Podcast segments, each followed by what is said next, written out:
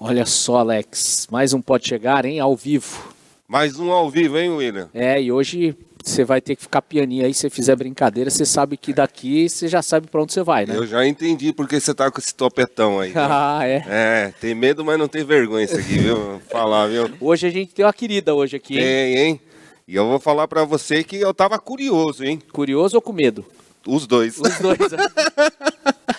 Raquel, obrigado pela sua presença. Eu que pra quem agradeço. não conhece, Raquel Galinatti. É. Doutora Raquel. Delegada de polícia. É isso aí. Mas antes da delegada, vamos saber quem é a Raquel, pode ser? Para o pessoal saber quem que é a Raquel, é casada, é, né? É filhos de quem, enfim, eu acho que é legal a gente falar um pouco, né? Quem é a Raquel. Primeiramente, eu- é uma honra conversar com vocês, o William, é, é, Alex. a- o Alex. É, aqui no podcast Pode Chegar, realmente é uma honra. No Instituto Raca de Eventos, eu não conhecia, muito, muito bonito, né? É, Estamos aqui com o Vitor, aqui com o Bayashi, aqui presente nos bastidores. É, eu sou é, descendente de japoneses também, é, como todos, a maioria de- dos descendentes de japoneses, pais imigrantes da primeira geração. A minha mãe, aliás, os meus avós são da primeira geração e por parte do meu pai é da geração dos italianos, primeira geração também os avós. Então uma mistura aí bem brasileira de japonês com italiano, né? E não tenho nenhuma é, ne- nenhuma tradição na polícia, na, na, na minha, na minha família todos eh, estudaram, que, que é um valor japonês, né? E É. ter que estudar. Todos estudaram, mas cada um foi para o seu caminho e eu, desde a época da faculdade de Direito, eu já tinha vontade de ser delegada de polícia. Primeiro, eu não tinha vontade de ser delegada de polícia. Até os meus 15 anos eu queria ser médica legista. Aí eu pensei, mas médica legista, é, qual é o intuito do médico? É salvar vidas, não ver a morte, né? Claro que depois que você se especializa, você pode também atuar na medicina é, médico-legal, na parte médico-legal. Mas aí eu fui ver, não, a minha identidade profissional tá mais com a investigação, com a polícia. Daí eu fui estudar para ser delegada de polícia. Nossa, que legal, hein? Casada, tem filhos. Casei agora, bem mais velha, com primeiro, primeira vez, né? Primeiro casamento. Casei agora com 44 anos, ano passado, no meio da pandemia. É, não tenho filhos, não tive filhos, vou tentar esse ano. Tô com 45 já. É, mas acabei de casar. Que legal. Olha lá. Manda um, manda um beijo já pro marido. Deve estar assistindo, né? Se não tiver, assiste no replay depois. O é, o marido vai assistir no replay porque ele tá de plantão. Ele também é policial. Ah, Então ele legal. tem plantão agora a noite inteira, nessa noite fria aqui em São Paulo, não? Tá bem Um beijão, Marcel. Aê, Marcel. É. Mas e, é, e a depois gente... do plantão tem, hein? Tem, Tem. vai ter. Então, a gente que, que fica curioso, às vezes a gente fica com receio de perguntar a idade das mulheres. Ela já falou. Ela já falou, ela já- sem medo de ser feliz. Mas, Alex, a gente tem uma vantagem, né? É, eu sei que é, é, esse podcast a gente não pode puxar muita sardinha aí para as nossas origens, mas uma das vantagens é que a gente não aparenta idade. Acredito também que vocês não devem aparentar a idade que tem. Você aparenta ter uns 20, você uns 17, eu acho que vocês têm um pouquinho obrigado, mais. Muito obrigado. Já gostei de você, viu, Raquel? Já gostei mais ainda de você. Mas eu ia falar justamente isso. Você não parece. Ai, E eu bom. vi, e eu vi um vídeo seu fazendo um treinamento numa praça, assim, um lugar bem verde, assim, dando uns chutes que eu falei, meu Deus, será que a gente ama mesmo? né? Porque vai que ela inventa de dar uns chutes aqui já vai lascar, hein? É, ele vai tava ficar super ruim. preocupado. E tenso, né? Quem deve teme. É uma tremedeira. Mas, Raquel, então falando um pouquinho mais agora, e, e a tua família, a carreira foi para uma outra área e você decidiu né, estudar para ser delegada. Então você se formou em Direito e aí prestou para ser delegada, é isso? É, eu, isso? é, a minha, a minha, eu nasci no, em Niterói, Rio de Janeiro, fiquei lá até Carioca.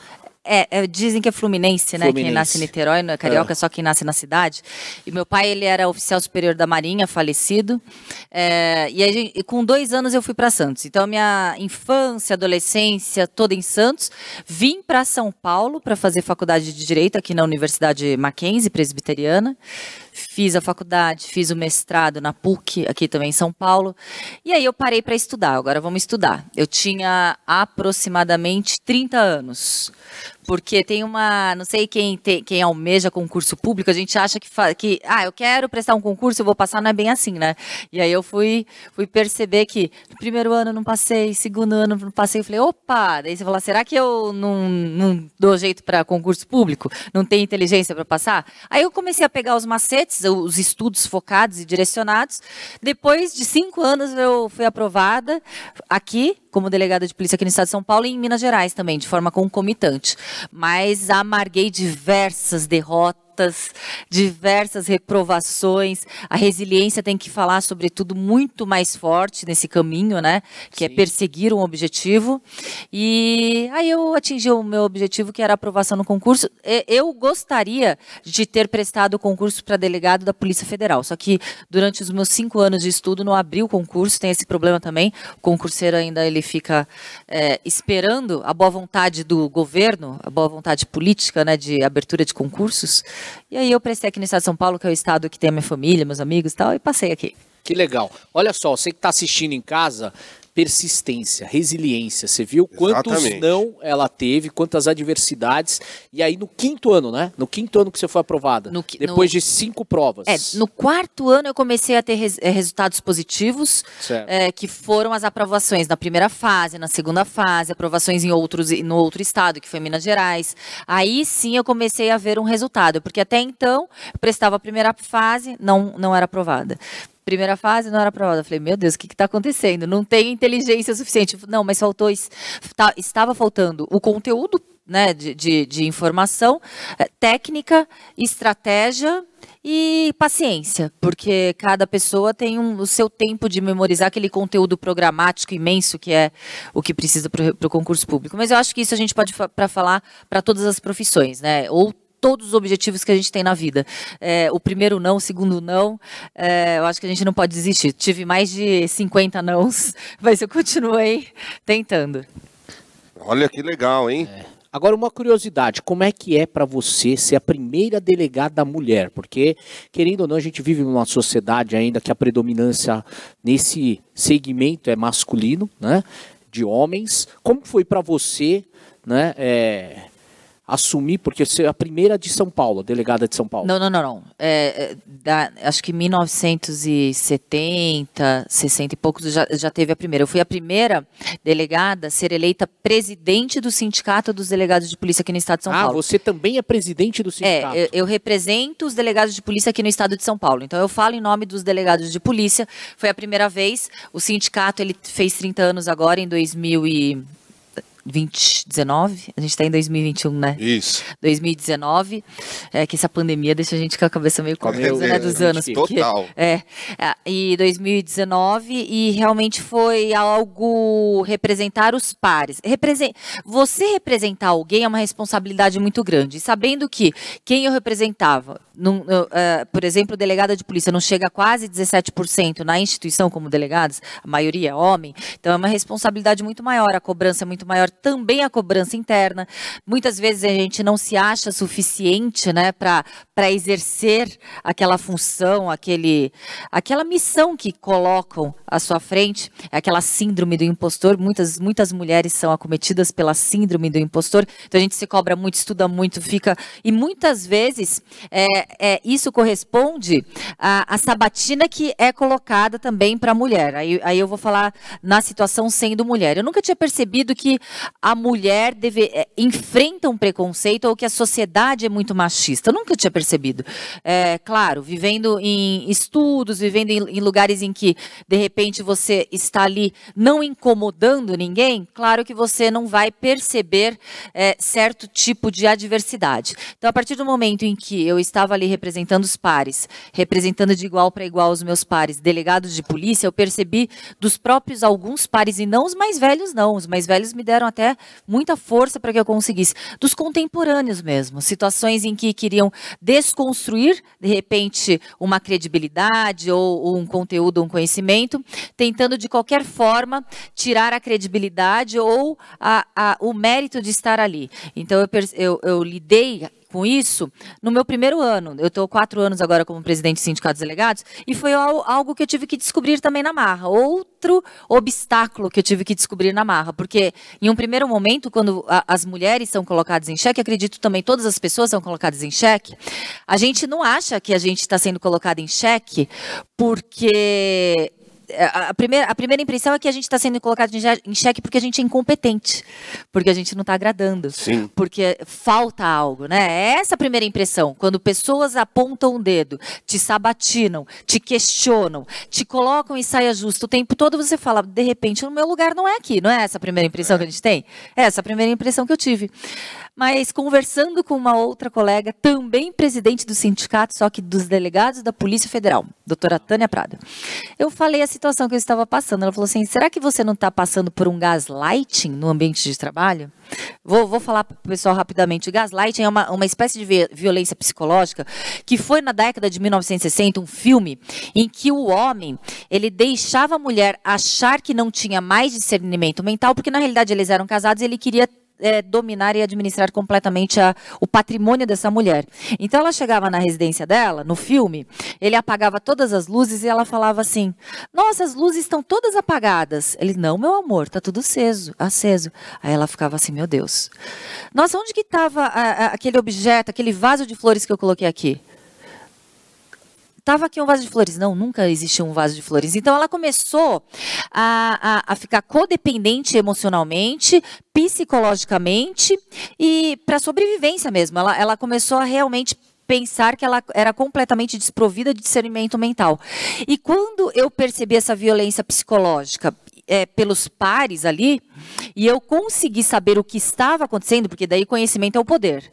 A situação inverteu, né? Eu consegui desequilibrar as pessoas, as pessoas que tentavam me desequilibrar ficaram desequilibradas, ficaram realmente agressivos, destemperados e aí eles que perderam a credibilidade. Então é, é, é uma espécie de sobrevivência, infelizmente eu falar isso, é, é porque a gente conta também com toda a, a, nossa educação, a nossa, a nossa origem, que a gente é acostumado a estar ali para ser agradável, agradar as pessoas, principalmente a, a, a origem, né, a família oriental. A mulher ali colocada também, ela não te, ela, se a mulher ela não é combativa, se a mulher ela não é mais enérgica, é injusto ela não sobreviver em certo tipo tipo de ambiente.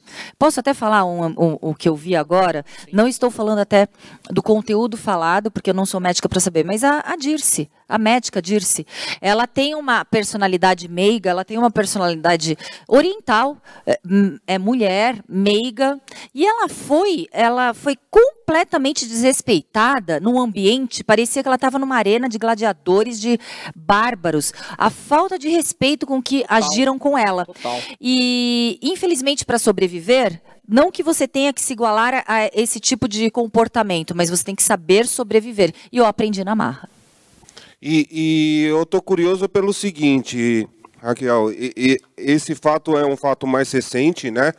É, mas como é que foi quando você assumiu é, o, a sua função de delegada? Foi difícil? Teve alguma é, dificuldade? Você pensou em desistir em algum momento? Como que foi essa experiência?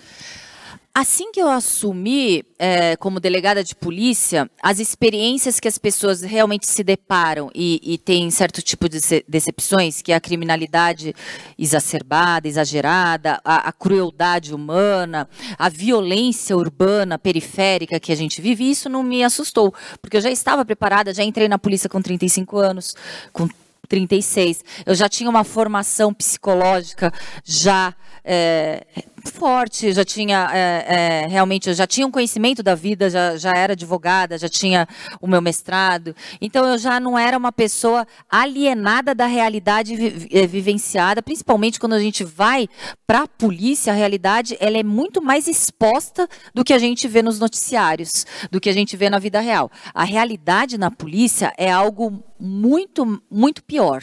É, quando as pessoas viram, de repente, esse, é, o Lázaro, é, algumas fotos vazaram dele, dele realmente é, com baleado. tiros, baleado, etc. Isso a gente vê todos os dias. A gente tem que ir é, não só no IML, até em hospitais para fazer local de crime. A gente vê situações muito piores. Então isso não me assustou.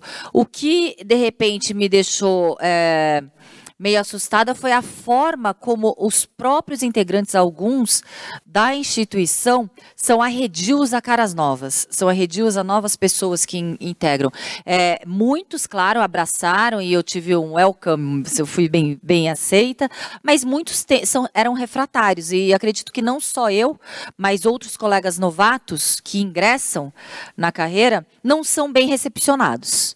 É, isso foi realmente uma decepção quando eu percebi que a recepção daqueles que integram a instituição, a instituição não é daqueles que integram, a instituição é da sociedade, é do povo, a gente presta um serviço público, Sim. de segurança pública. Então, Até porque percebi... tem um tempo, tem um prazo de validade, né? Exatamente.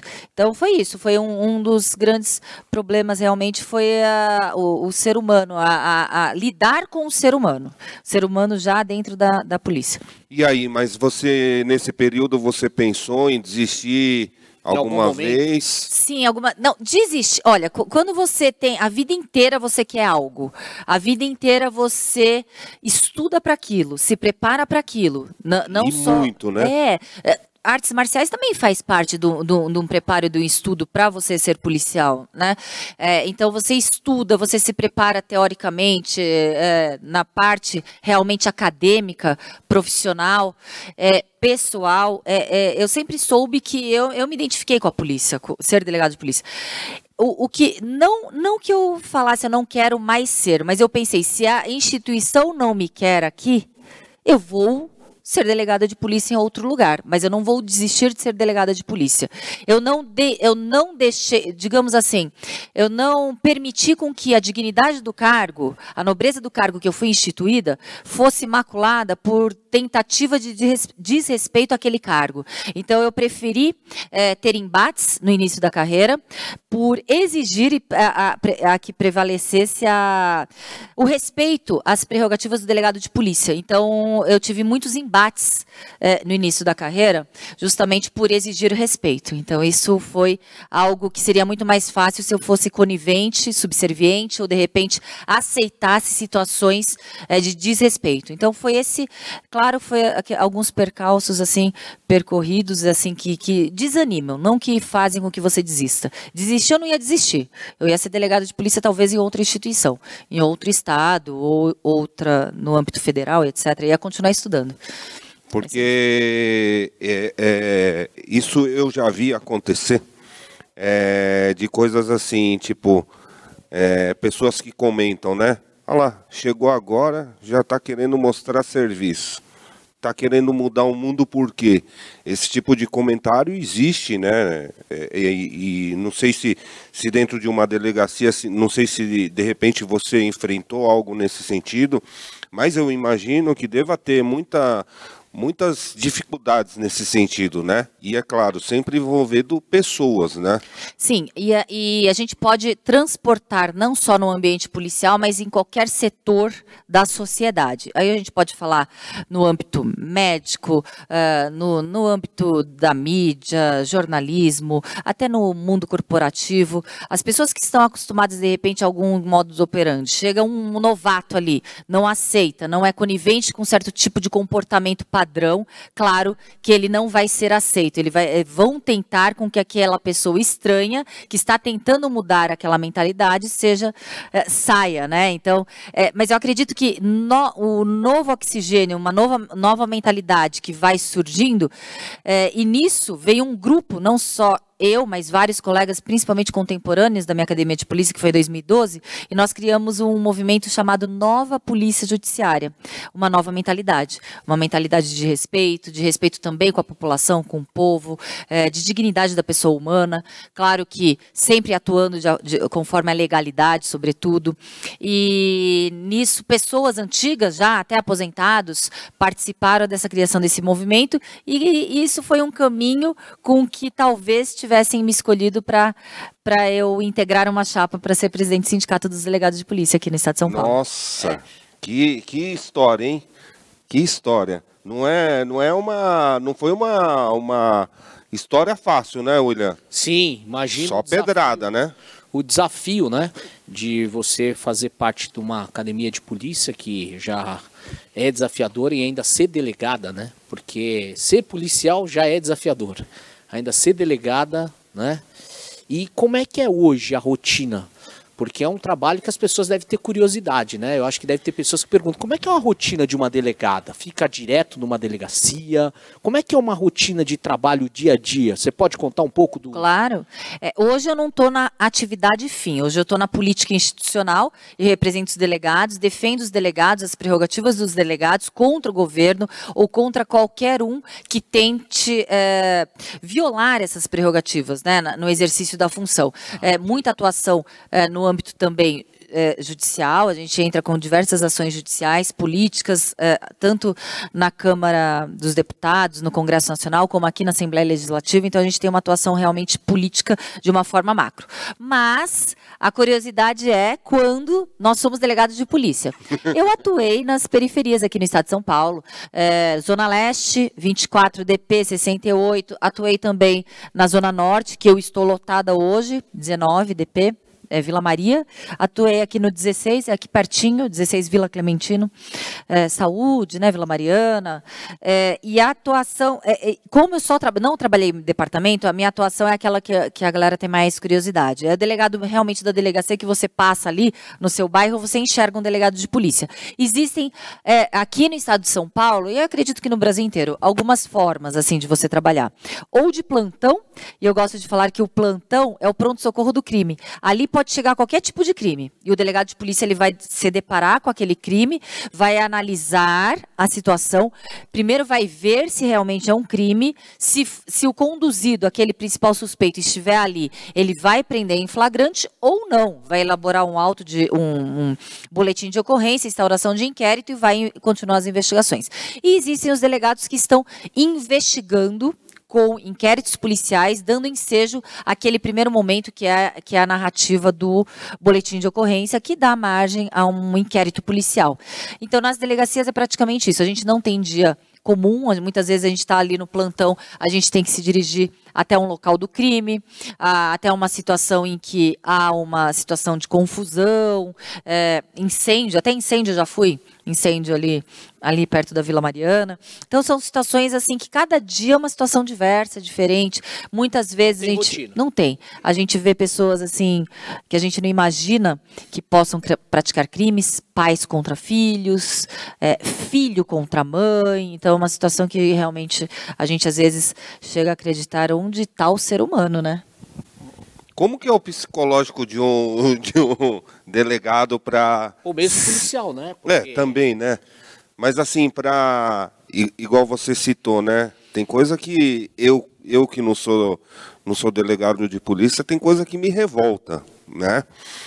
Como é que é, sendo, sendo policial nesse momento, segurar essa onda. É, todo policial é ser humano, todo policial se revolta com alguns certos tipos de crimes, de crimes claro, não tem como ficar totalmente isento emocionalmente é, é, daquela, daquela perversidade, crueldade. Mas o psicológico, muitas vezes, pela falta de valorização do governo, é, na estrutura para poder trabalhar, você vai trabalhar, você vai lidar, é, você vai ser o gari da sociedade, né? Porque você, você vai lidar com tudo que aconteceu de ruim é, numa sociedade que não conseguiu solucionar em outras esferas sociais, vai parar numa delegacia. Ninguém vai numa delegacia festejar. As pessoas vão na delegacia já com ânimo aflorado, vai, vai com completamente desestruturado, desestabilizado. E aí você chega numa delegacia, não tem papel higiênico, não tem máquina para imprimir o boletim de ocorrência, não tem cadeira para sentar, não tem computador para fazer o boletim de ocorrência, não tem arma, não tem colete balístico, não tem munição na sua arma. O o, a viatura ela anda um quilômetro, ela funde o motor. Então, começa a, a, chegar problemas periféricos por falta de estrutura de forma proposital do governo, que, que o policial chega uma hora que ele explode. Então, eu tenho dado aqui muito alarmante. A gente tem na, eh, na, nas polícias um índice cinco vezes maior de suicídio do policial do que a morte dele por em confronto na atividade Sério? fim.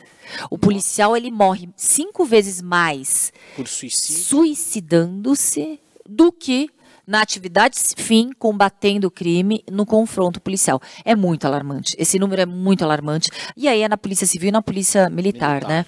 E na Polícia Federal também. Então é uma situação em que a gente percebe é, que a falta de investimento do Estado na estrutura, na instituição policial, acarreta uma série de consequências e o principal prejudicado é a população. É a sociedade que está lá completamente desprotegida à mercê do crime. Nossa, que número alarmante mesmo. Eu não é, sabia disso. É um dado preocupante. Não... Olha aí, ó. Entrou, entrou uma perguntinha aí. Ela des desanimou o fato da lei não ser punitiva ao infrator. Né? Ser branda em casos cruel, o infrator sai com pena branda, com advogados que usam a lei ou a brecha. Ela desanimou? Não. É.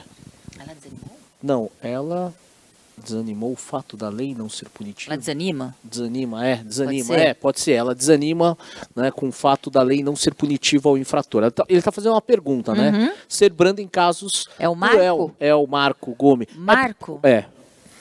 É, oi, Marco, é chará do meu irmão. Meu irmão é Marco também. É. Veterinário. Veterinário. É, eu cuido de bandido, ele cuida de bichinhos. Esse é empresário, Marco. O Marco, Marco trabalha no setor, no segmento de beleza. Ele, a família. Ah, que legal. Ele. Tudo bom, Marco?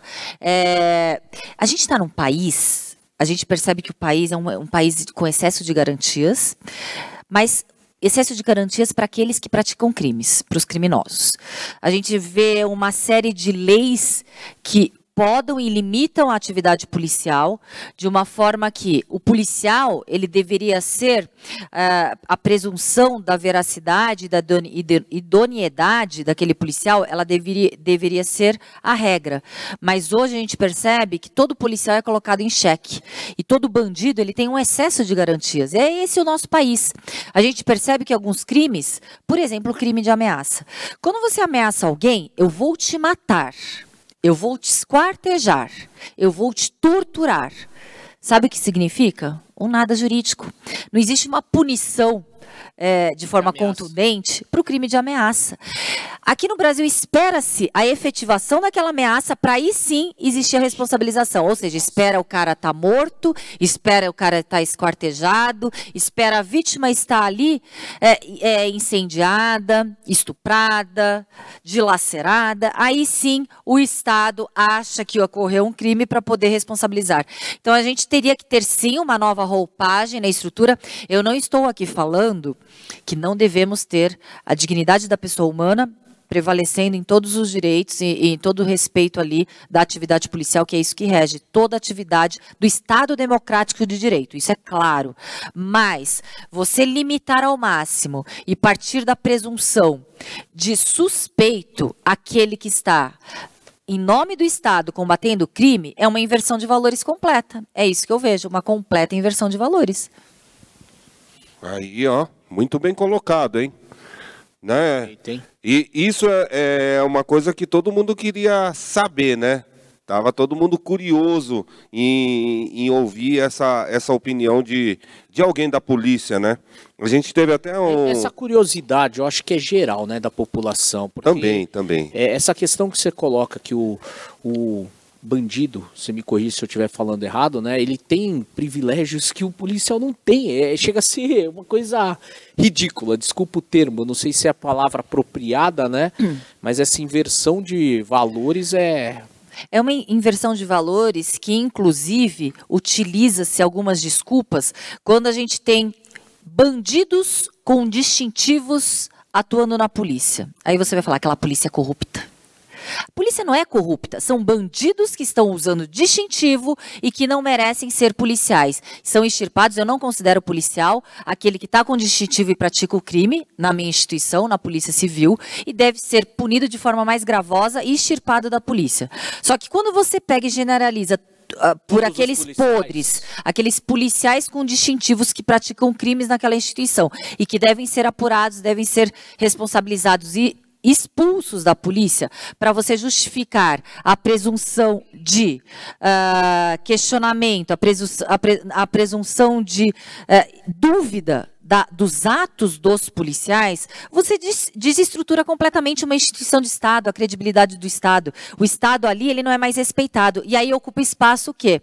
Tudo, tudo aquilo que a gente vê, principalmente no Rio de Janeiro, né, que a gente vê muitos milicianos, eles ocupam esta, é, espaço que o Estado mais não dá conta. Aqui, daqui a pouco, em São Paulo, vai ser assim. A gente tem outros problemas. A gente tem uma grande facção criminosa que foi até é, ultrapassou muros estaduais, for, fronteiras nacionais.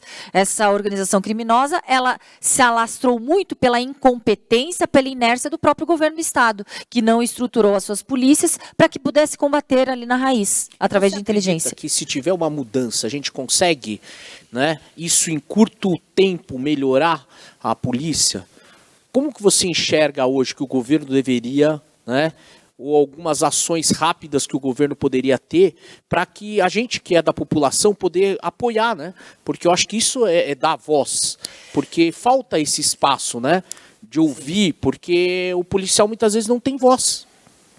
Ele é uma autoridade, eu acho, mas não tem eu voz. acho excelente. E, e o policial não tem voz porque temos uma lei orgânica aqui também no estado de São Paulo, antiga, uh, uh, inconstitucional, no meu entender, é que ela proíbe que o policial, delegado de polícia, ele fale é, problemas e mazelas institucionais publicamente sem uma autorização do governo.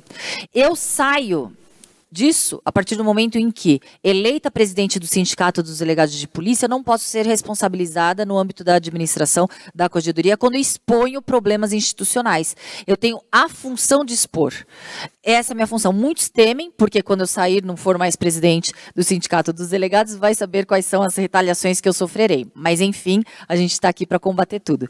É, agora, eu vou falar de forma não técnica, tá? Temos algum, alguns tópicos que a gente poderia, de forma imediata, já dar uma roupagem nova para algumas instituições, principalmente para a polícia. A polícia faz parte do executivo do executivo, ela responde ao governador do estado. Aquela cúpula ali da polícia, delegados de polícia, eles são escolhidos para serem dirigentes máximos da instituição, aqueles 50 dirigentes máximos de uma instituição. Hoje temos quase 30 mil, 28 mil policiais, temos 50 que comandam a instituição e mais uns 10 que são o supra-sumo do comando da instituição. É, são escolhidos por critério de maior proximidade com o político momentâneo com aquele que foi eleito. Isso dá uma margem de subjetividade absurda a partir do momento em que não é a tecnicidade que é o parâmetro objetivo para a escolha. A escolha é o quão próximo ele é do grau de confiança daquele momentâneo político do plantonista do governo. Isso faz com que toda a instituição fique à mercê e subjugada e vulnerável à ingerência política daquele que está ali no poder. Então, se aquele que está ali no poder utiliza uma polícia que é do Estado, que é da população, como polícia sua de governo, é uma completa. Ai, eu até não vou falar palavras mais fortes, mas é, é uma. É, é, de arrepiar, não é? Você você está ali durante quatro anos governador, você usa todo um comando que é para a população, uma instituição que é de segurança pública para a população, para investigar crime e combater crime. De repente, você pega aquela polícia para ficar ali, ó no quarteirão da sua casa. Terrível. Não precisa ah, nem falar mais. Não, aí, aí já quebrou. Você, você, você deturpa a função social de uma instituição de Estado. Para fazer de segurança. Um exemplo, tá? Para fazer de segurança. Eu tenho mil exemplos. Então, isso que significa o quê? Se a gente tivesse autonomia institucional, e autonomia não é independência, e autonomia não é falta de fiscalização. A autonomia institucional é o que o Ministério Público tem, é o que o Poder Judiciário tem, é o que a Defensoria Pública tem independentemente daquele que vai ser o governador, dentro da instituição tem critérios objetivos para a escolha dos seus dirigentes, seja por processo eletivo, por uma lista tríplice, entre os próprios pares, seja o que for. Aquele governador, ele não vai interferir. O que a gente viu ali também no governo federal? A gente viu por cima que o Moro não aceitou a ingerência política ali na, na troca de comando, né? É o que o Moro quis passar também, porque ele deixou passar muita coisa ali por baixo também. Mas, enfim, o que ficou para gente é, foi a leitura que o Moro se insurgiu contra a troca de comandos no âmbito federal, da Polícia Federal. E ele saiu. E era verdade o que estava acontecendo? Era. Estava havendo sim uma manipulação da troca de comandos. É, aqui no estado de São Paulo, o comando das polícias, não só do a polícia civil como militar, claro que foi o critério ali de maior proximidade com o governante plantonista do governo. Ô, Raquel, e deixa, deixa eu perguntar uma coisa. Já que é, já que a gente está falando disso, eu queria colocar um pouquinho de fogo e saber o que realmente você acha, né? É, e, e que você desse uma nota é, para o governador em relação à polícia. Você acha que está bom? Governador tá do estado de São Paulo? É. João Dória? É. Menos zero. Menos zero. Ele é péssimo, péssimo. Para a polícia é péssimo. Não, para a polícia eu acredito que para outras vertentes. Ele é excelente, ele é nota mil em narrativas de marketing político, de promessas. Ele prometeu mais de 40 vezes publicamente que a Polícia Civil do Estado de São Paulo seria a melhor paga do Brasil. Nós estamos no ranking de pior salário da federação. Temos um déficit que supera 14 mil policiais. Temos uma falta de estrutura latente, todos nós percebemos. É a promessa, e, e, eu percebo que assim existe muito marketing em torno de é, atos midiáticos. Então isso não resolve o problema, isso a gente fica em narrativas de, de marketing, tentativa de utilizar aquela instituição para o seu próprio marketing. Entendi. Aí, Perfeito. Eu queria muito saber isso, porque a gente tem aí a, a opinião do, de, de, alguns amigos empresários, né? Essa opinião a gente e já ele tem. foi apoiado pelos empresários. Qual é a opinião dos empresários? Péssimo hoje. Péssimo. Péssimo. Tá então posso ele garantir que ele caiu, ele está em total descrédito, todos né? aqueles que acreditaram nele. Sim. Um político que faz isso, ele não tem respeito com a população, com quem o elegeu. Sim, é. É. Pergunta. Vamos lá. É o Marco de novo? É o Marco. Oh, o Ela Marco tá falou participando. falta de investimento no geral do, da polícia, propositalmente isso mesmo. O governo não investe o que deveria. Já respondeu, né? Já Ele respondi. não, não, não investe, Marco. Né? Eu posso complementar? Claro, claro. Pode falar. Aí tem outro. Qual, qual, é a, qual é a opinião de vocês, Hum. William e Alex? É, eu estou aqui afirmando uns 20 minutos que não existe investimento para a Polícia Civil do Estado de São Paulo. E eu estou afirmando também que não existe investimento de forma dolosa, proposital. Vocês conseguem imaginar qual o intuito disso? Não. De não estruturar? Então eu vou falar para a população, para quem está assistindo a gente. É, quando você não estrutura aquela instituição que tem o poder legal e constitucional de investigar crimes, independentemente do crime que seja, independentemente de quem tenha cometido, inclusive se porventura forem é, pertencentes ao governo, a qualquer área eletiva de, de cargos políticos, podem ser investigados, qual o interesse do governo que não está é, coa- é, é, com pacto com a legalidade, com o combate ao crime, você estruturar aquela instituição que tem esse dever legal e constitucional de investigar crimes. Eu só posso dizer que quem não tem interesse em fortalecer o combate ao crime é quem está interesse em fortalecer a criminalidade e o crime organizado. É só isso. Perfeito, perfeito. É. Tá claro. Exatamente. Olha só, tinha mais uma pergunta, não sei se consegue voltar. A pergunta. É, Maurício. Nosso diretor, Maurício, tinha uma, uma pergunta na tela. Se puder depois voltar, Maurício, por favor. Né? A nossa, ó lá. Ó. Roberto Riga, obrigado. Doutora Raquel, gostaria Roberto que você Riga. falasse do déficit absurdo da Polícia Civil de São Paulo. Sabemos que temos aprovado desde 2017, não foram nomeados ainda. É verdade isso? Olha, Roberto Riga, é verdade. Eu não sei se o Roberto Riga, eu, eu conheço esse sobrenome, eu não Ribeiro. sei se, é, eu não sei se ele é um dos aprovados. Uma das grandes pautas do Sindicato dos Delegados, inclusive temos uma ação civil pública contra o governo que tem um parecer positivo na condenação. Está no STF agora, para que ele cumpra a obrigação e, e- e contrate o déficit que supera 14 mil poli- policiais sobre pena de multa dia. A gente está em discussão lá no STF, está paralisada até então. Essa ação foi ingressada em 2016. É, e temos aí diversos candidatos que foram aprovados em 2017 e até não hoje foram não foram nomeados. nomeados. Nossa. É uma falta de respeito com a De população respeito. e com eles. Não, e outra, o profissional fica esperando, né? E aí ele tem aquele sonho, ele, ele depositou, investiu, né?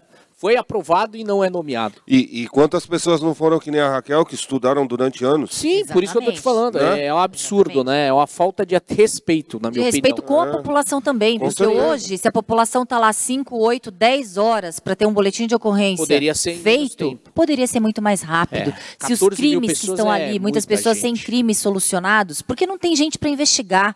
E tem candidatos que foram aprovados prontos para combater o crime, prontos para ingressar na instituição, e o governo nada faz. Duro, hein? Eu queria que você falasse para as pessoas o seguinte. Ó, tem, tem outra ali, tem, Tem outra, ali. Débora Mergulhão. Ô, Débora, obrigado. Como bem colocado pela doutora, as forças policiais sofrem com a falta de estruturas e apoio do governo. Temos uma sociedade que banaliza o serviço da polícia. O que, que você acha? Nossa, Débora. Será que a Débora é policial? Não é. Eu conheço é. a Débora. E ela canta, hein? Canta muito. Você viu ontem ela cantando? É, Débora- Débora, foi- Débora Débora, você bem. foi perfeita. Você foi perfeita. Você fez uma afirmação. Não foi nenhuma pergunta. Ela Perfeita. é da área de eventos. Ela é da área de eventos, é uma amiga nossa. E A canta. mulherada aí, cada vez se posicionando. É, a mulherada de já forma... dominaram, né? É, a mulherada já tá já dominando tudo por aqui. precisa. É. É. O que, que eu tava perguntando? Até esqueci. Você tá emocionado. Tô, tô. Eu- eu- É, eu- Você tá com medo. Meu, eu, tô- eu quero perguntar tanta coisa, eu tô tão curioso. E eu tava perguntando uma coisa e acabei esquecendo. Mas, Daqui doutora, a pouco eu me diz uma coisa. Pode ser Raquel. Raquel, na época que você estava como delegada de polícia, quais assim os casos que te chocaram assim relacionados que dá o maior impacto para você? É criança, né? Porque normalmente quando a gente fala de família, né? Você- Olha, tiveram diversos casos, desde uma mãe espancada pelo filho com o braço quebrado. eh, ela era uma, ela era, ela era faxineira e o seu filho, acho que era usuário de drogas, mas isso não justifica. Tinha quase dois metros de altura, forte. Ela era idosa, idosa. E chegou com o braço quebrado, torto. Eu cheguei a ver. E isso me dá um impacto muito grande quando eu vejo pessoas machucadas dessa forma, né? Agonizando. É, e o pior é que ela não queria que a gente fizesse o Nada auto de contra o flagrante. É, Ela queria até. é, Eu não arbitrei fiança nesse caso. Queria até, se tivesse fiança, pagar a fiança. Se sente muito triste e culpada, mesmo o algoz, o agressor, ser. Principalmente é por isso, né? É o, é o filho. É o filho, né? Qual é a Aquela- mãe que não. é, teve é um outro duro, é caso. casos assim que env- envolvem família são casos que chocam demais. Por exemplo, outro caso de um pai ex-presidiário estuprou durante três dias a sua filha de 11 anos. Nossa. Manteve essa filha de em cárcere privado é, junto com a mãe. Quantos anos? 11. Junto Não com a importa a mãe. idade, cara. É, mas é. É muita crueldade. Não, junto com a mãe e, e a mãe ali parecia. Assistindo. O pior era, era eu não consegui prender a mãe em flagrante porque a filha salvou essa mãe. Essa mãe estava conivente. é, a mãe via esses estupros e após o estupro ele praticava sexo com a mãe. Então era era era, era um, eram ani- dois animais, nem animal, né? A gente pode falar que nem animal tem uma crueldade assim. E essa menina só conseguiu escapar quando ela, é, acho que um lapso ali, ela conseguiu escapar e a avó dessa menina chegou até a delegacia de polícia relatando o caso e eu vi, eu presenciei aquela mãe brigando com aquela avó que estava salvando a filha. Claro que a prisão dele foi convertida em preventiva e, e permaneceu preso, flagrante, etc. Então, outra situação chocante quando eu, é, eu, eu vi escravos humanos Nossa. é, Ainda existe isso? Bolívia muito, na região ali da Vila Maria, região ali da. é, ali da, do Bom Retiro, um pouquinho mais. é, Eram pessoas vivendo em submundo, até em bebezinho morto ali perto, tinha um bebezinho recém-morto, é, e comendo ali, costurando. Então, são situações é, é, é, praticamente tão tão cruéis que a gente a gente desanima de vez em quando com quando a gente por isso que a gente não é, precisa sair um pouco e respirar um pouco. Ah, eu nunca participei em situações de sequestro Dizem que o policial que está em situação de sequestro, ele tem vida curta sim naquele departamento, porque ele começa a absorver a dor daquela família, né? Os policiais que estão envolvidos em sequestro, que é um é Nossa, outro crime imagino. muito, muito cruel. Então já sequestro ainda continua tendo muito ou são Diminuiu mais muito, diminuiu muito. relâmpago, É, né? Diminuiu muito. E aí agora, uma curiosidade, você tem ideia, porque a gente ouve o absurdo agora com o Pix, né? O celular, qual a orientação que você como Não te- delegada... eu não tenho Pix. Você não tem Pix. Eu não tenho Pix. Então no seu celular não, não... existe Pix. Meu celular não existe Pix. É, Mas, e, e- por exemplo, se ele pega teu, o celular, ele tem o aplicativo. Não, tem aplicativo, mas é tudo com senha. Então a, a orientação é tenha várias senhas. Existe até o WhatsApp, tem, né, tem aquelas várias senhas. Ninguém consegue abrir meu celular e entrar nenhum, em nenhuma Não, conta mas sem a vamos senha. pegar uma situação assim atípica, tá? Por exemplo, ele é um sequestro relâmpago e o bandido tá com ele. E aí não tem como ele escapar. Abre o seu celular. Ah, e obriga a fornecer É. a senha. É uma situação, é uma situação Porque desesperadora. antes, à noite, você não conseguia fazer essas transações. Agora o Pix é online e acabou. Você transferiu lá. Por isso que o Pix eu acho muito perigoso. Até quando você tenta fazer transação né, no, no celular online, tem limites, né? É, agora eu acho que algumas instituições estão estabelecendo limites depois de um determinado horário, né? É. Eu vi, porque eu tentei fazer um Pix ontem e tinha um limite do banco de um valor menor. Eu acho que por conta disso, né? Eu não tinha ainda ouvido falar em numa reunião de um grupo de empresários um comentário de um de uma pessoa falando, olha pessoal, toma cuidado, baixa, tira os aplicativos de banco. Aí eu fiquei pensando, como é que eu vou tirar? Que hoje é uma facilidade, né? Eu pagar ó, as contas por ali. É, e- eu o Pix eu prefiro não não eu não arrisco, eu não tenho Pix porque eu acho que existe uma facilidade muito grande ali na transação. Tenho, claro, é, contas em, em banco, né, aplicativo de banco aqui, mas tem que ter senha, etc. É uma situação, você vê, a gente tem que tem que lidar, a gente tem o nosso patrimônio, a gente tem os, os nossos bens, a gente tem a nossa vida, a nossa integridade física, mas a gente tá com medo de sair da rua, de ser vítima de crime. E isso é culpa da falta de estrutura das polícias, né? Tanto da preventiva ostensiva, que é a polícia militar, que não, não dá conta suficiente para proteger a população, mas infelizmente é assim. Hoje a gente fica vendo alternativas e saídas para que não sejamos mais uma presa fácil aos criminosos. Então a gente tem que trabalhar com essa realidade. Por exemplo, algumas dicas. Se você está aqui, você vai sair aqui do prédio. Óbvio que você vai olhar, observar tudo. Se você ver uma pessoa suspeita, você entra no prédio. Não, você ao chegar na sua casa, você está vendo algo suspeito ali perto do portão, dá a volta no quarteirão, sai. Você tem que estar o tempo todo atento. É impossível o ser humano estar 24 horas atento, mas há essa necessidade para que a gente, porque o ladrão, o ladrão ele não é audaz. O ladrão, ele não é corajoso. O ladrão é covarde. Ele vai atuar na sua vulnerabilidade, quando você estiver indefeso, quando você estiver despreparado, no elemento surpresa. Agora, se você está em alerta, claro que o ladrão vai optar por uma vítima vulnerável, que são as principais, as mulheres, os idosos, as crianças. Então, se você está em alerta, você tem algum certo tipo de, eh, de cuidado, você não é uma vítima tão fácil para aquele covarde criminoso. Se é uma presa fácil. É, por quê? Idoso. É. Você Mas tá ele é ali também. esperto, ele, é esperto. É. Eu tô só de olho, eu tô só de olho. Pô, doutora, olha que legal essa conversa, porque você está trazendo tem, é, é, uma opinião muito legal, que eu tenho certeza que você está assistindo aí em casa, deve estar curioso, né? Com várias outras coisas, mande as suas perguntas, mas eu aqui tô admirado aí com a conversa. Tá bem bacana, né, Alex? Nossa, demais. Então, eu, eu, queria, eu queria entender também é, como é que tá essa. Existe alguma. Isso é uma curiosidade minha, tá? Existe alguma rixazinha entre a civil e a militar?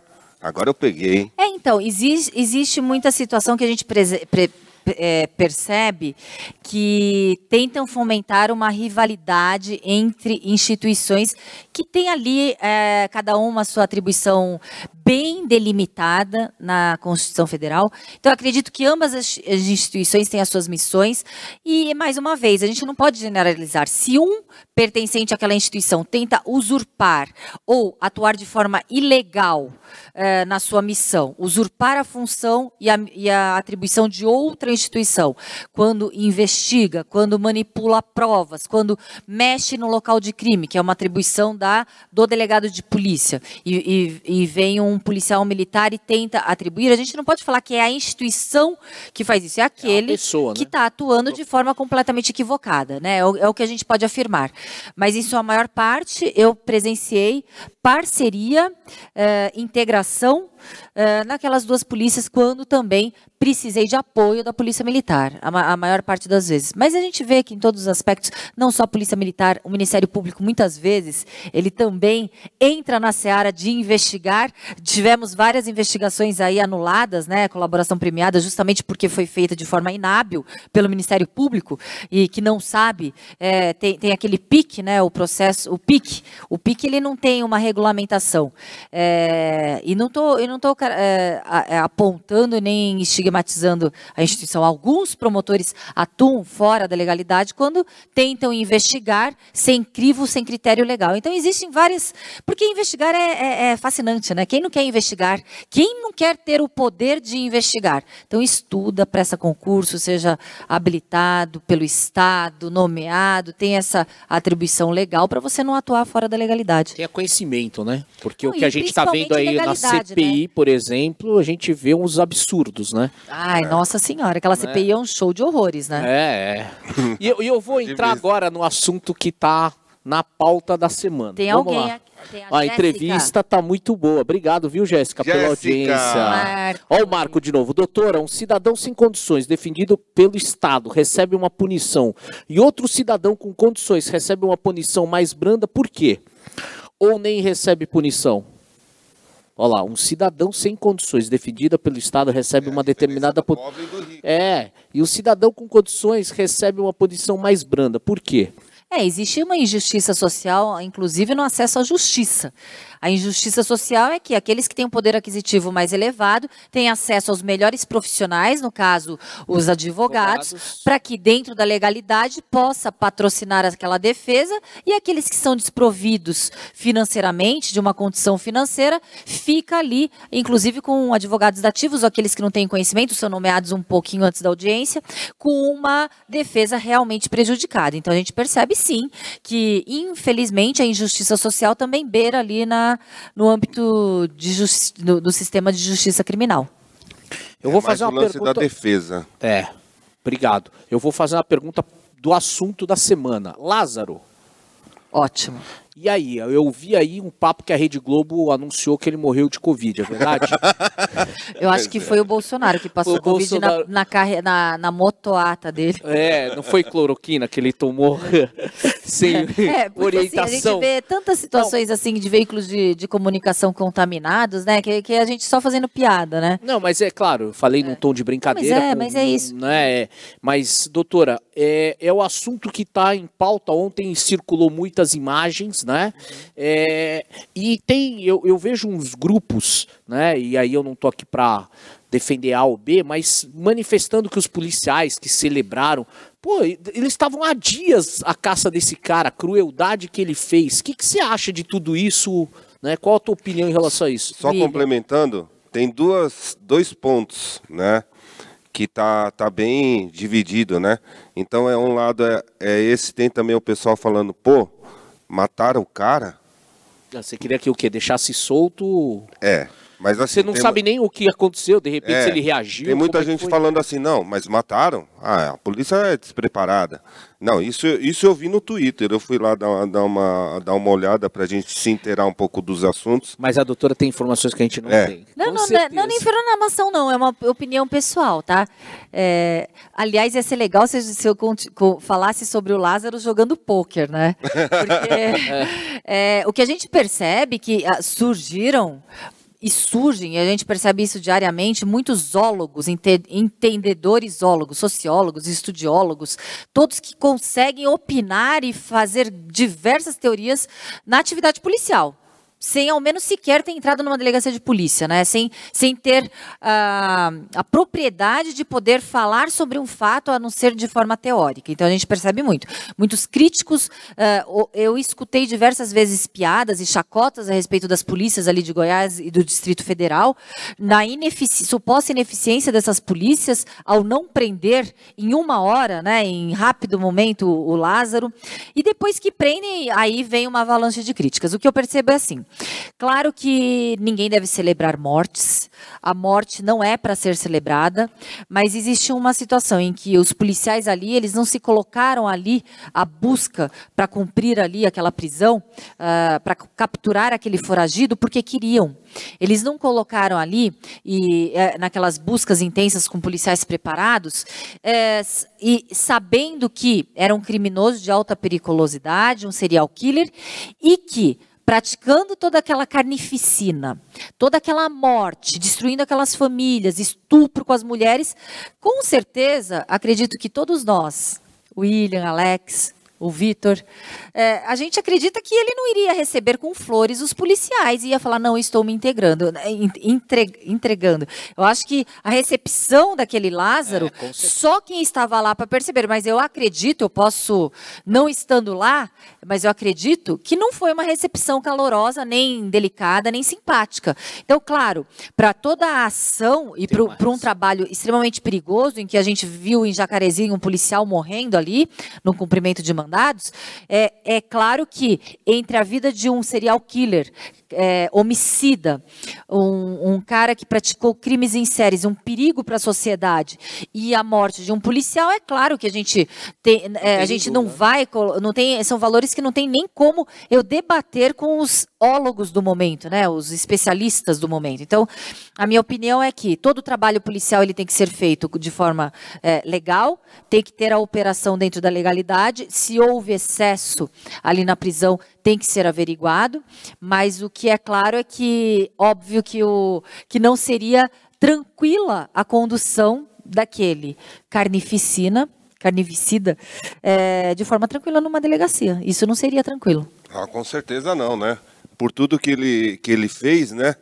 Pelo menos do que noticiou, claro que precisaria ter uma, uma investigação, poderia ter sido feito, mas eu acho que é, a gente precisa considerar que, que é, todo histórico, né? Então a gente, às vezes a gente quer, quer opinar sobre coisas que a gente não sabe, a gente não tem nem noção.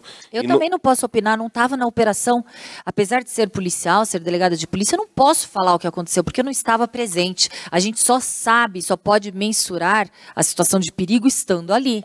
Mas né? com certeza você pode falar com mais propriedade do que nós dois, né? Não, não, não, não. Assim, como, assim como vocês dois, eu posso falar com certeza que, que a polícia não foi bem recepcionada também. Com certeza, Sim. com certeza, com certeza. E há dias ele estava foragido e ele sabia com certeza que ele estava sendo procurado, né? E se ele realmente fosse uma pessoa teoricamente do bem ou tivesse intenção de, pô, errei, falhei ou ou de repente não errei, mas eu quero provar que eu sou inocente, né? Teria talvez uma conduta diferente. Com Essa certeza. é a opinião, né? Eu, aí, aí, também é, é, duro porque a gente não sabe o que passa na cabeça dessas pessoas, né? É. com passa. certeza não pensa que nem a gente, não, com certeza. Então hum. é, é, difícil falar. E o psicopata, é, eu vejo ali todos os indícios de psicopatia naquele Lázaro. Certo. Mas o psicopata, ele não é ausente, ele não é, ele não se exime a responsabilização criminal daquele psicopata. Não, não existe uma uma é, exclusão de culpabilidade né, daquele psicopata. Ele responde pelos seus atos, sim. O psicopata, o que ele tem é uma ausência de remorso, de sentimento. Então, ele pratica o crime, ele sabe que está praticando o crime, mas ele não liga de praticar o crime. Então, por ele isso tá que existe. Não. Por isso que é, alegar a psicopatia não exime da responsabilização criminal. Ele é responsabilizado, sim. Diferentemente daquele que não tem pleno conhecimento de, da, do, das suas faculdades atos. mentais. É. Nossa, que coisa. Agora, Raquel. Que aula, hein? É, que aula, hein? Estamos levando. Estamos aprendendo um monte aqui, hein? Eu tô adorando. É. Mas eu queria saber também, que eu, que eu tava falando lá do, do seu vídeo do Instagram lá, é, você tem alguma coisa com as artes marciais, né? Fala é, pra gente sou o que, que é. primeiro Dan, graduada faixa preta de Taekwondo. Aí, ó. Eu sou contramestre de capoeira, fiz balé clássico também. Capoeira então, também. Capoeira, capoeira senzala Angola. Fiz. Fez balé. Fiz balé clássico com a, é, no Teatro Municipal de Santos. Você Olha. fez aonde? Hã? Balé. São Paulo. São Paulo. É. É, deve ser uma outra. Na academia do Mas bairro. o esporte sempre é bom, né? O esporte sempre é bom. O esporte prepara as pessoas. Quando a gente fala. É de defesa pessoal para a mulher, quando a gente fala sobre isso, inclusive eu vou até começar a comentar e falar e dar algumas dicas, não é criar super mulheres, mulheres heroínas como se fossem de aço, não. É com que as mulheres tenham possibilidade de escapar daquele crime onde é vida ou morte. Não ter um embate direto com o seu criminoso, mas ter é, uma chance a mais de sobreviver. Então, é muito necessário, é muito importante que as pessoas possam praticar esportes, artes marciais, que a pessoa, é, é, é óbvio que a autoconfiança vem, mas a pessoa tem plena consciência que ela não vai ter um peito de aço para lidar com um criminoso armado. Sim. Então, ele vai ter várias situações de treinamento, de saber não se colocar em situações de risco. Isso é muito importante. E estar preparado para determinados momentos, às vezes pode ser vital, crucial. crucial. Então, pode salvar a sua vida. Exatamente. E eu queria, eu queria é, te perguntar se dentro de, é, de, todas essas dificuldades que você passou desde sua entrada na, na, na polícia, se você se a arte marcial te ajudou, né, porque a arte marcial desenvolve, né? A, eleva a autoestima. É, a, a, arte marcial, é, é, toda a arte marcial, ela desenvolve também a, a repetição, não desistir, ela desenvolve a tão, tão falada hoje resiliência, a determinação, a, o instinto de competição. Não é porque você perde é, um campeonato, claro que ninguém vai para um campeonato para perder, mas saber perder é muito importante, saber perceber o porquê você perdeu e aprimorar para uma, uma próxima chance para você ter a, a, sua vitória. Então, trabalhar com erros não de forma a te impedir uh, em atos ou em ações ter também o medo, o medo controlado é o medo de você ter a ponderação de não se colocar em risco, não um medo que te congela, te paralisa, mas é o medo, você saber que você pode ir até um determinado limite. Então, é, a arte marcial é uma filosofia de vida muito boa para todos, não só aqueles que integram a segurança pública, todo mundo uh, deveria praticar um pouco de artes marciais, porque é uma filosofia que, além do bem-estar físico, né, de saúde, é um bem-estar mental. Sim. Então, eu queria, eu queria agora saber se o, o que que o que mais a Raquel tem de surpresa pra gente? Você está pensando alguma coisa que você pode falar? Porque assim, é, tanta coisa, né? Delegada de polícia, presidente do sindicato, do, sindicato, do, do, dos delegados, dos é, delegados, presidente do sindicato delegado de polícia de São Paulo. Este ano agora, é, no início do ano, eu assumi como diretora da Associação dos Delegados de Polícia do Brasil. Eu fui a primeira delegada de polícia do Estado de São Paulo a assumir um cargo na Associação dos Delegados de Polícia do Brasil. É uma associação muito antiga, muito respeitada. Falo em nome de todos os delegados de polícia do Brasil. É, projetos e, e, e, objetivos a gente sempre tem, né? Desde objetivos pessoais. eu, eu estou é, concluindo mais uma pós-graduação, objetivos sociais. Tenho sim interesse em auxiliar as mulheres é, para sua autoconfiança, para o seu. Eu, eu, eu, não gosto de uma palavra, mas é uma palavra porque eu já acho que todo o ser humano é empoderado, né? Mas para uma autoconfiança mais solidificada das mulheres, não para o empoderamento, porque poder todos nós temos. O que a gente não tem é, é a consciência de usar os nossos poderes, digamos assim. Então, é, formas de, de poder auxiliar é, é, através da, da, dos meus conhecimentos ou da minha atribuição legal, constitucional, da minha função, mais a sociedade. Eu tenho, eu tenho alguns objetivos, sim, para a gente poder ampliar aí a, a nossa voz. Eu, eu agradeço é, muito espaço de poder falar é, e poder dar é, o outro lado da moeda, porque muitas, muitas pessoas elas chegam até as delegacias de polícia e ficam com raiva da polícia. Nossa, estou sendo mal atendido. É um cavalo, é um estúpido, é uma estúpida. Nunca mais eu vou pôr meus pés numa delegacia de polícia. Só que não percebe, nem tem obrigação de perceber o porquê aquele policial chegou naquela situação e porquê a polícia está tão mal vista quando a gente fala do atendimento à população. A falta de estrutura aqui, alguns podem até perceber, chegar de forma diferente até uma delegacia e falar: nossa, aquele coitado está trabalhando no lugar de 10 investigadores, de cinco escrivães, está ali ganhando um salário de fome, está sem estrutura, está com uma viatura caindo aos pedaços, está com a cadeira que ele mesmo trouxe, está sem computador, está sem papel higiênico. Poxa, deixa eu ter um pouco mais de paciência com o ser humano ali, policial que está ali atrás. De repente, a gente consegue dar um pouco do nosso, uh, do nosso lado. É empatia. É, não é que isso justifique, colocar, tá? Não, eu entendo, não mas é esse olhar empático, você que está assistindo aí em casa, né, ou está assistindo no canal do YouTube, olha, o que a doutora está trazendo é fato. E a gente precisa ter esse cuidado, esse olhar, e muitas vezes é, a maneira como a gente vai se comunicar, também a gente tem a devolutiva e o profissional muda, porque imagina o dia o profissional inteiro muda. Só, só ouvindo coisa ruim, aí chega alguém que é mais né, tem um cuidado, né? É, tem, fala com você de uma maneira diferente, é natural, você vai mudar. Mas é tão difícil porque quando a gente se dirige a uma delegacia de polícia, a gente já se dirige de forma alterada. É, isso, desesperada, isso que eu ia brava, falar. indignada, revoltada. E aí aquela pessoa absorve aquilo com toda a falta de estrutura e de não reconhecimento do Estado, do governo. E acumula tudo aquilo. Então é uma situação em que é, eu, eu acredito assim que, que quanto mais espaço tivermos para falarmos, a população também vai exigir que o governo estruture a polícia, que é a atividade, que é o trabalho que presta para a própria sociedade. Eu tenho o direito de ir numa delegacia de polícia com condições dignas para eu ser atendida. Eu tenho que ser atendida, né? Eu, ou, ou melhor, eu não precisaria ir numa delegacia de polícia. Eu tenho, eu, a gente pod, deveria exigir o direito de poder sair sem ser vítima de crimes, né? Hoje aqui no estado de São Paulo. Exatamente. Então, na verdade, assim, é, a gente tem, a, a gente tem, né? Tanto, tanto um quanto tanto o lado da polícia quanto da vítima, né? É difícil. Mas se a gente começar a ter a tal da empatia, né, que o William estava falando, eu acho que a gente pode construir um, uma, uma, relação com, melhor. Uma comunidade melhor, né? E ter uma relação melhor, né, entre é, a com a polícia. e a polícia. É, até porque as pessoas vão, vão numa delegacia é no pior momento, é num Exato. dos piores momentos Exatamente. dela. Então é, é, é, difícil. Eu sei porque né, recentemente a gente passou aí por, por alguns, alguns problemas de segurança também, não é fácil, né?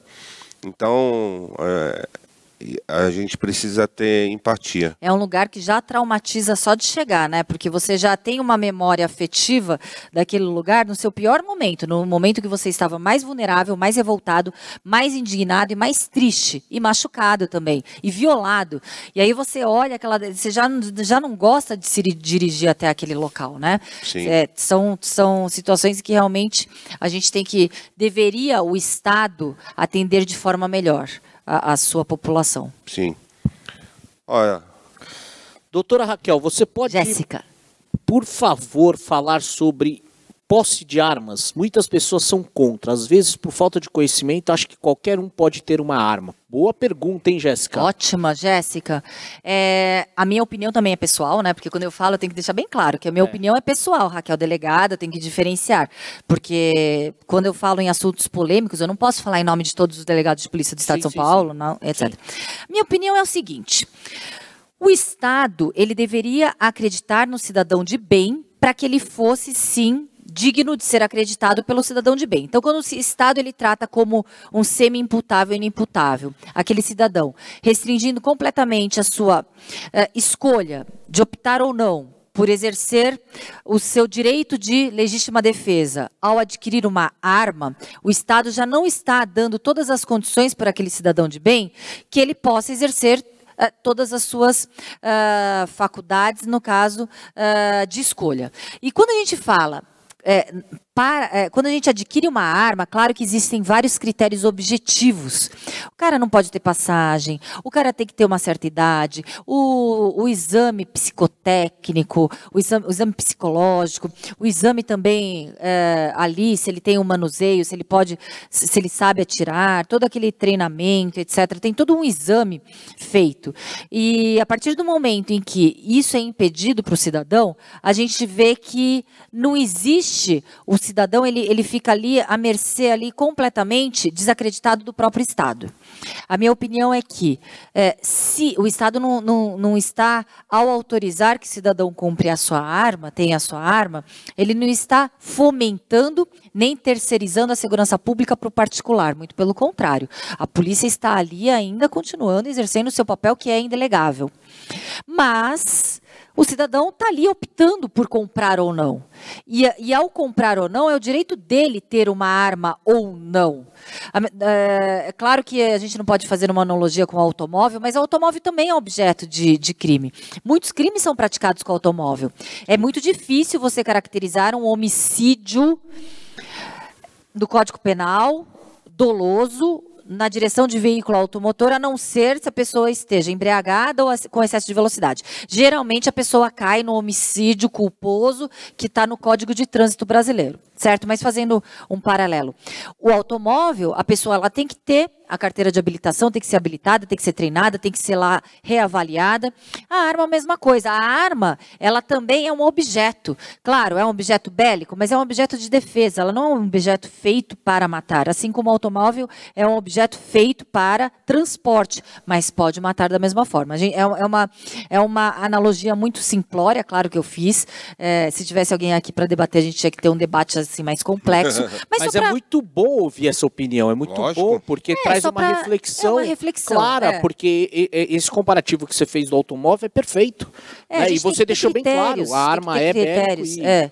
Né? Temos que ter critérios, e os, os, critérios eles não podem impedir com que o cidadão não exerça a sua plena liberdade. Outra coisa, a gente sabe muito bem isso, ninguém pode me contrariar, até aqueles que são contra uh, uh, uh, arma, os armamentistas, aqueles, o cidadão armado, ou a compra de armas por particulares, ninguém pode refutar o que eu vou falar agora. As armas que, que, praticam crimes, as armas que são ali é, no domínio da criminalidade são aquelas provenientes do tráfico ilícito, do, do, tráfico, claro que é ilícito, do tráfico de armas, que vem através de fronteiras, das facções criminosas, e que são armas bélicas de Poderosas. guerra, não são, não são uma 9mm ou uma .40. Sim. Meu, que demais. É, essa explicação foi, foi top. Estamos no, no bloco final já? Já! Passou rápido, rápido. né? Passou bem Meu rápido. Deus. E a gente gostaria que você fizesse as suas considerações finais. Que deixasse uma... o recado pro para quem tá, seguidores. É, para quem está assistindo, os novos seguidores que a gente vai pedir para você seguir né? A doutora Raquel. Olha, primeiramente eu adorei. Vocês podem me convidar mais aqui para o Pode Chegar. Claro. O William um já prazer. conhecia, Alex. É, o Vitor aqui acompanhando a gente. Agradecer o, o Vitor. diretor, né? É, o Maurício. Maurício. Maurício. Maurício teve na palestra que eu fiz ah, contigo. O Maurício também estava na palestra. Ó, o Maurício ninguém tá vendo, mas ele tá lá comandando tudo. Dois, é. três, um, começa, é. termina. Ele só mudou o penteado. É. Ele, da época que você conheceu, ele mudou um penteado. Provavelmente é isso. E foi uma, uma honra participar aqui aqui. É uma, é uma delícia, né? A gente poder falar um pouquinho do, do, do, do, nosso cotidiano, da nossa situação e realidade. Triste, às vezes, né? Falar sobre crime e polícia, mas de uma forma mais leve. A gente tentou falar de uma forma mais leve. E que a população ela tenha mais consciência é, ao votar tenham mais consciência ao escolher os seus governantes. Porque depois não adianta reclamar agora, principalmente nessa situação de pandemia, que a gente percebeu uma situação em que muitos tanto do âmbito federal como estadual, oportunistas que adoraram a pandemia para poder, a, a portas fechadas, praticar tudo quanto é tipo de corrupção, tudo quanto é tipo de desculpas para sucatear ainda mais o serviço público, para ainda mais deixar a população carente e poder praticar as suas atividades de forma impune e sem fiscalização, tudo a sete chaves. Então, numa situação adversa que a gente viveu agora, que a gente está quase no segundo ano de pandemia, a gente percebe o quão grave é a gente eleger sem responsabilidade aqueles que vão é, dirigir e administrar todos nós. É isso aí. Bacana, hein? Top, hein? Como Top rendeu demais. essa conversa, hein? Rendeu tanto que eu até, até me perdi aqui no horário, cara. Você perdeu no horário? É. Ó, oh, passou, hein? Voou, hein? Voou. Voou mesmo. Raquel, muito obrigado. Quero Raquel, agradecer demais. Muito obrigado. Foi incrível. Poder Conta com a gente. Também conte conosco. Eu é. acho que realmente assim, quem está assistindo, se você curtiu, né? Deixa o seu recado compartilha, dá um likezinho, manda para o seu familiar amigo que de repente pode ser extremamente importante ele ter esse olhar, porque foi, um, foi de maneira bem descontraída, de forma simples, mas um recado extremamente importante para a nossa sociedade. A gente falou de vários assuntos e talvez tenha né, é, o interesse da, do seu familiar em poder ouvir um pouco mais e ter uma opinião melhor elaborada sobre vários assuntos que nós tratamos em relação à população, à segurança, à nossa sociedade. E eu acho importante a gente ter um olhar mais empático para a polícia. E, e, se você tiver dúvida também, deixa lá, né? Porque vai ter gente que vai assistir, né? Algumas pessoas assistirão depois, deixa lá. Qualquer coisa a gente manda lá para para Raquel e ela responde a gente. Com certeza, responde. Né? Obrigado. E, e é sempre legal a gente poder estar tá mostrando mulheres fortes, né, William? Nossa, as mulheres dominando, hein? poderosas, elas que dominam. Estão dominando mesmo. E agradecer mais uma vez o Vitor. Vitor, muito obrigado, obrigado sempre viu, Vitor? contribuindo com a gente, né? Obrigado, viu, Raquel? Eu que agradeço, foi uma honra. Obrigado, obrigado. Raquel. Galera, muito obrigado, até tchau, breve. Tchau. Até o próximo vídeo, galera. Valeu. Um abraço. Obrigado, Maurício, Valeu. que tá lá.